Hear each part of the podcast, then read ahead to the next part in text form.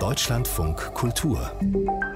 Buchkritik 1948 hat die amerikanische Schriftstellerin Dorothy West ihren ersten Roman veröffentlicht und sich dann fast 50 Jahre für den zweiten Zeit gelassen. Die Hochzeit kam 1995 raus und wurde ein Überraschungserfolg von Oprah Winfrey zum Beispiel hat den Stoff verfilmen lassen. Und jetzt hat Hoffmann und Kampe diesen Roman neu aufgelegt und Maike Albart hat ihn für uns gelesen.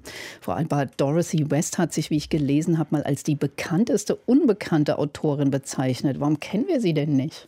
Sie war schon damals in den 40er Jahren nicht sonderlich bekannt. Sie gehörte zur Harlem Renaissance. Das war diese Strömung, die damals dafür sorgte, dass ein neues Selbstbewusstsein entstand in Harlem unter den afroamerikanischen Künstlern. Und damals sprach man vom New Negro. Und sie gehörte dazu, erzählte aber damals schon von der schwarzen Oberschicht. Und das war ungewöhnlich. Sie war befreundet mit Nora Seal Hurston und Langston Langston Hughes, also den großen Repräsentanten dieser Bewegung.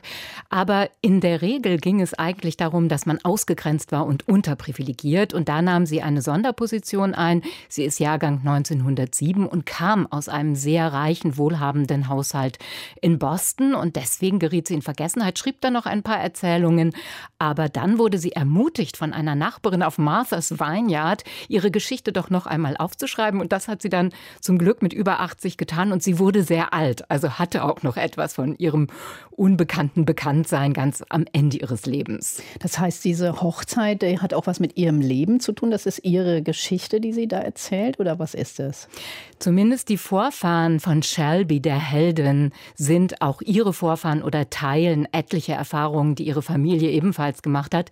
Es geht, das ist auch so ein bisschen der dramaturgische Kniff, um den Tag der Hochzeit von Shelby. Und Shelby hat eine weiße Urgroßmutter aus den Südstaaten, die auch so der Inbegriff ist der Matriarchin mit einer großen Verachtung für arme Weiße. Und diese Shelby sieht komplett weiß aus, ist aber schwarz und heiratet einen weißen Jazzmusiker. Und das ist natürlich etwas Unerhörtes. Und für diese Graham wird sie immer genannt, diese Matriarchin, ist das der ultimative Triumph. Und der Vater von Shelby, ein sehr einflussreicher, erfolgreicher Arzt, hat aber den Verdacht, seine Tochter könne vielleicht aus pragmatischen Erwägungen Erwägungen diesen jungen Mann heiraten und warnen sie dann. Und dann kommen die Geschichten sämtlicher Generationen so ein bisschen in großen Schleifen und Rückblenden zum Vorschein. Und das ist hochinteressant, weil man merkt, wie komplex diese Frage der Hautfarbe ist und wie da auch von außen immer etwas an die Menschen, die dann zu einer bestimmten Familie gehörten, herangetragen wurde. Das heißt, das spielt aber eben offenbar da in der Oberschicht. Das ist ja schon ungewöhnlich, oder? In der afroamerikanischen Literatur. Heute nicht mehr, denke ich. Also da geht es auch immer wieder um Glamour. Zum Beispiel bei Jacqueline Woodson war das gerade Thema. Alles glänzt. Ein in diesen Wochen erschienenes Buch auch sehr erfolgreich.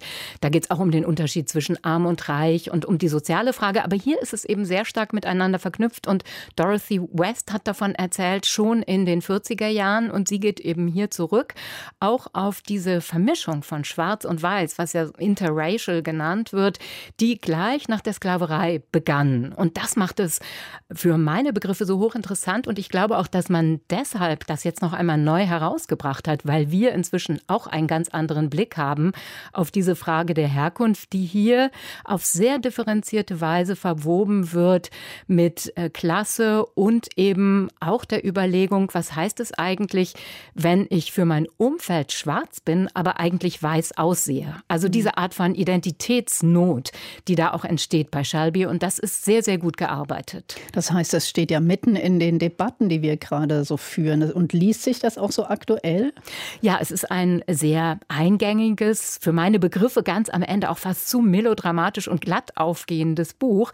Aber ich fand es sehr, sehr spannend. Es gibt eine Szene, da verläuft sich das kleine Mädchen und die Polizei sucht nach ihr. Niemand findet sie, obwohl sie ganz präzise beschrieben wurde. Und zwar deshalb findet sie niemand, weil das heißt, ein farbiges Mädchen sei bei äh, unterwegs und niemand erkennt sie, denn sie ist blond und blauäugig. Und dann erfährt sie überhaupt erst, dass sie eine Schwarze ist. Also wie das funktioniert und was dadurch dann auch ähm, wieder entsteht in den Menschen und weshalb sie vielleicht ambitioniert sind, auch sich als Weiße auszugeben, obwohl sie es überhaupt nicht sind und was das für Nöte für den Rest der Familie bedeutet, das wird hier alles deutlich und es zielt ins Herz unserer Debatten, so war mein Eindruck. Also auf jeden Fall eine lohnende Wiederentdeckung. Für mich ja, ganz unbedingt unbedingt. Es gibt auch noch ein sehr erhellendes Nachwort von Diana Evans und man erfährt eben doch auch sehr viel über die Frage, wie Oberschicht sich überhaupt definiert in den USA und dass es immer auch darum geht, bestimmte Gepflogenheiten nachzuahmen und gar nicht mehr darum zu begreifen, wer man eigentlich ist. Also diese schwarze Familie